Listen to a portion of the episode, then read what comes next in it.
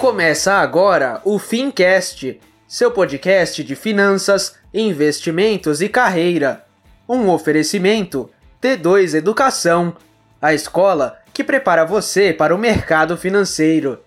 Apresentação: Tiago Feitosa.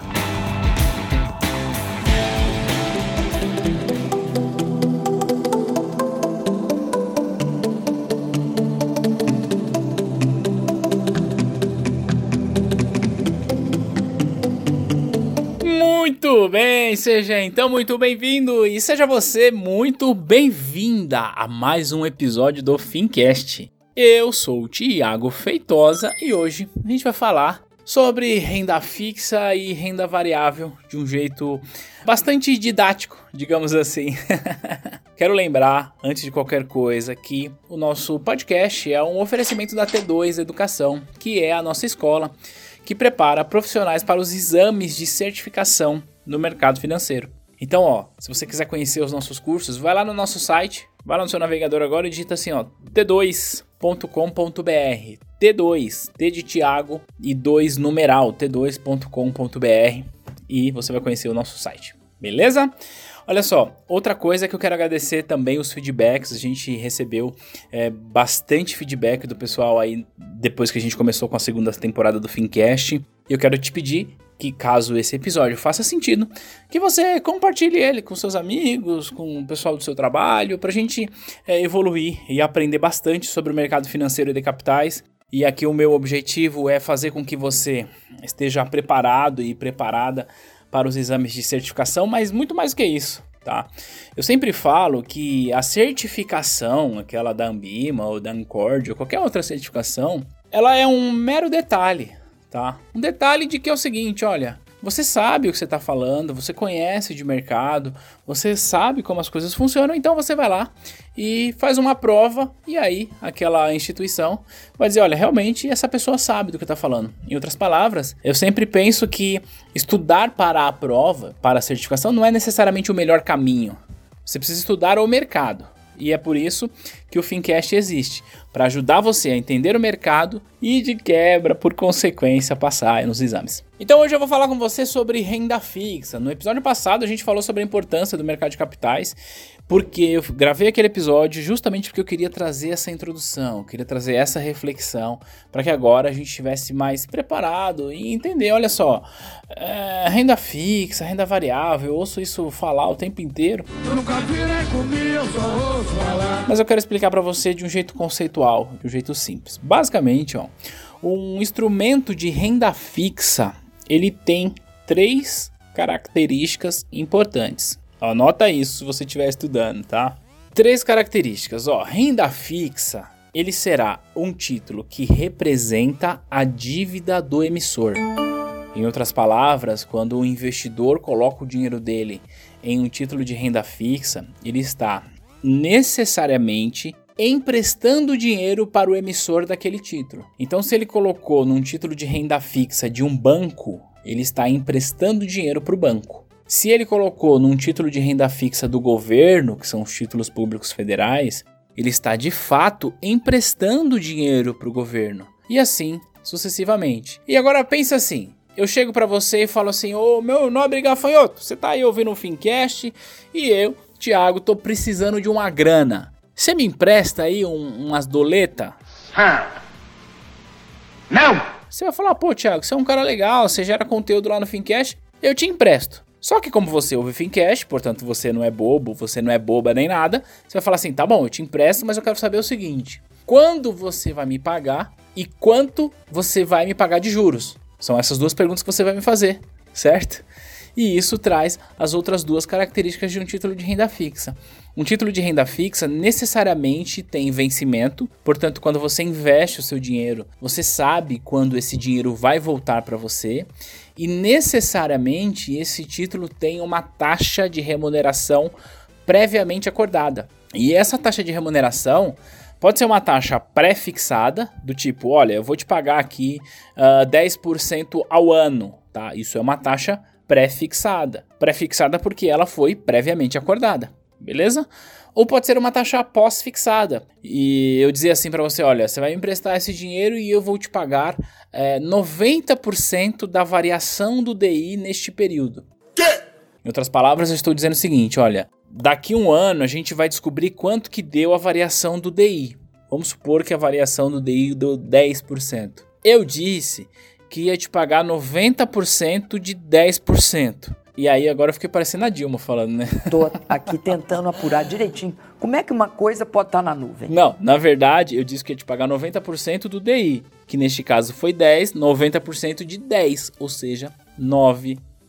Então, nesse segundo exemplo, nesse exemplo de um mês, é um exemplo de, olha, eu vou te pagar 90% de alguma coisa. Então pode ser 90% do DI, 100%, 110%, enfim, isso vai depender do emissor do título, do prazo, do risco, de uma série de fatores. Então, essa é a característica da renda fixa. E por definição, eu quero que você anote que renda fixa, um, é um título de dívida, tá? Renda fixa tem prazo e renda fixa tem taxa. Ora, se é um título de dívida, ou seja, se você está emprestando dinheiro para alguém, faz sentido para você que ao emprestar você está dando um crédito para esta pessoa e se essa pessoa não pagar, você tomou um. Pois é, então. Tô falando isso para dizer o seguinte: olha, um título de renda fixa necessariamente tem risco de crédito, porque corre o risco do emissor não te pagar, tá bom? Além disso, ele vai ter risco de mercado e também risco de liquidez. Risco de mercado é porque durante a maturação deste título, isto é, durante o período de vigência do título, tá? O mercado chama isso de maturação. Esse título está sujeito à oscilação de preço em função das taxas de juros, por isso risco de mercado, tá bom? E ele vai ter também risco de liquidez, que pode ser que você tenha dificuldade de resgatar o seu dinheiro antes do vencimento pelo preço que vale. Beleza? Então vai ter esses três riscos. Agora que a gente já entendeu que de acho é renda fixa, vai ficar muito fácil. Extremamente fácil pra você, eu e todo mundo. Investe. Renda variável é tudo que não é renda fixa. Oh, que legal, né? Não!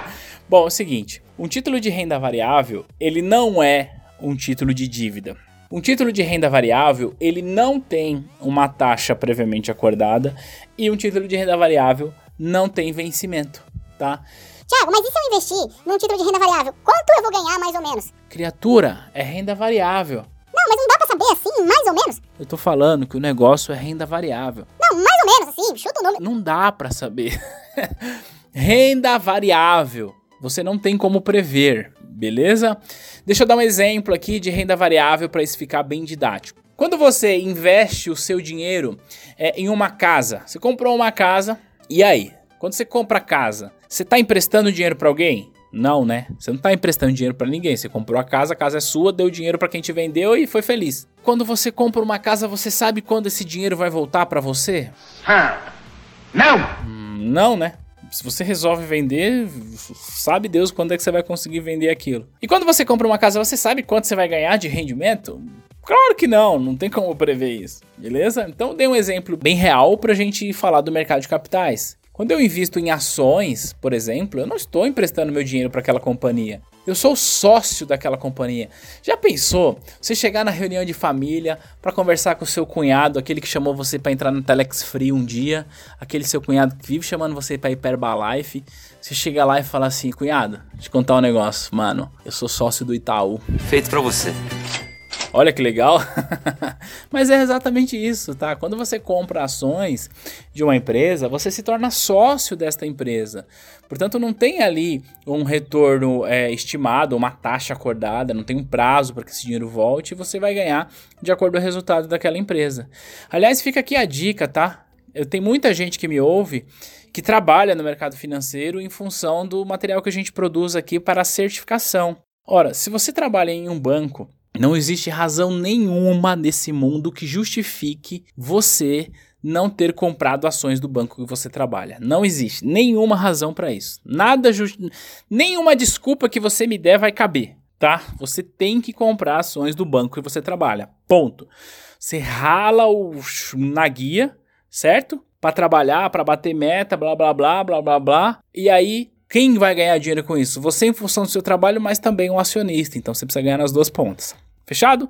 Abrindo esse parênteses, voltando aqui, isto é renda variável. Você se torna sócio daquela companhia e por isso deve ganhar de acordo com o resultado daquela companhia.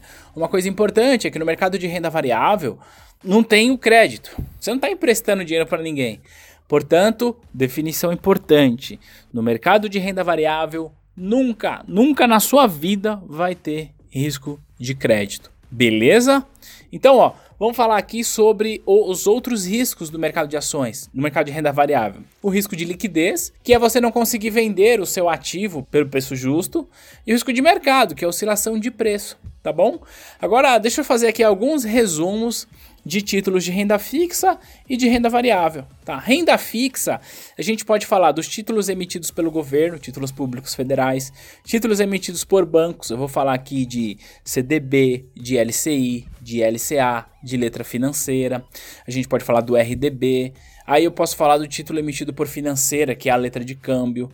Eu posso falar de títulos emitidos por empresas SAs não financeiras, que são as debentures. E assim sucessivamente. Tem também as notas promissórias. Tudo isso renda fixa, além dos CRIs e dos CRAs, que são títulos emitidos por securitizadoras. Beleza? Renda variável exemplos de ações, como eu te dei, mas pode ser moeda, quando você compra dólar, é renda variável. Quando você compra cota de fundo imobiliário, é renda variável. Dei o exemplo aqui da casa. Então, tudo que tiver dívida é renda fixa e tudo que não for dívida é renda variável. Isso vai te ajudar a entender esses dois caras.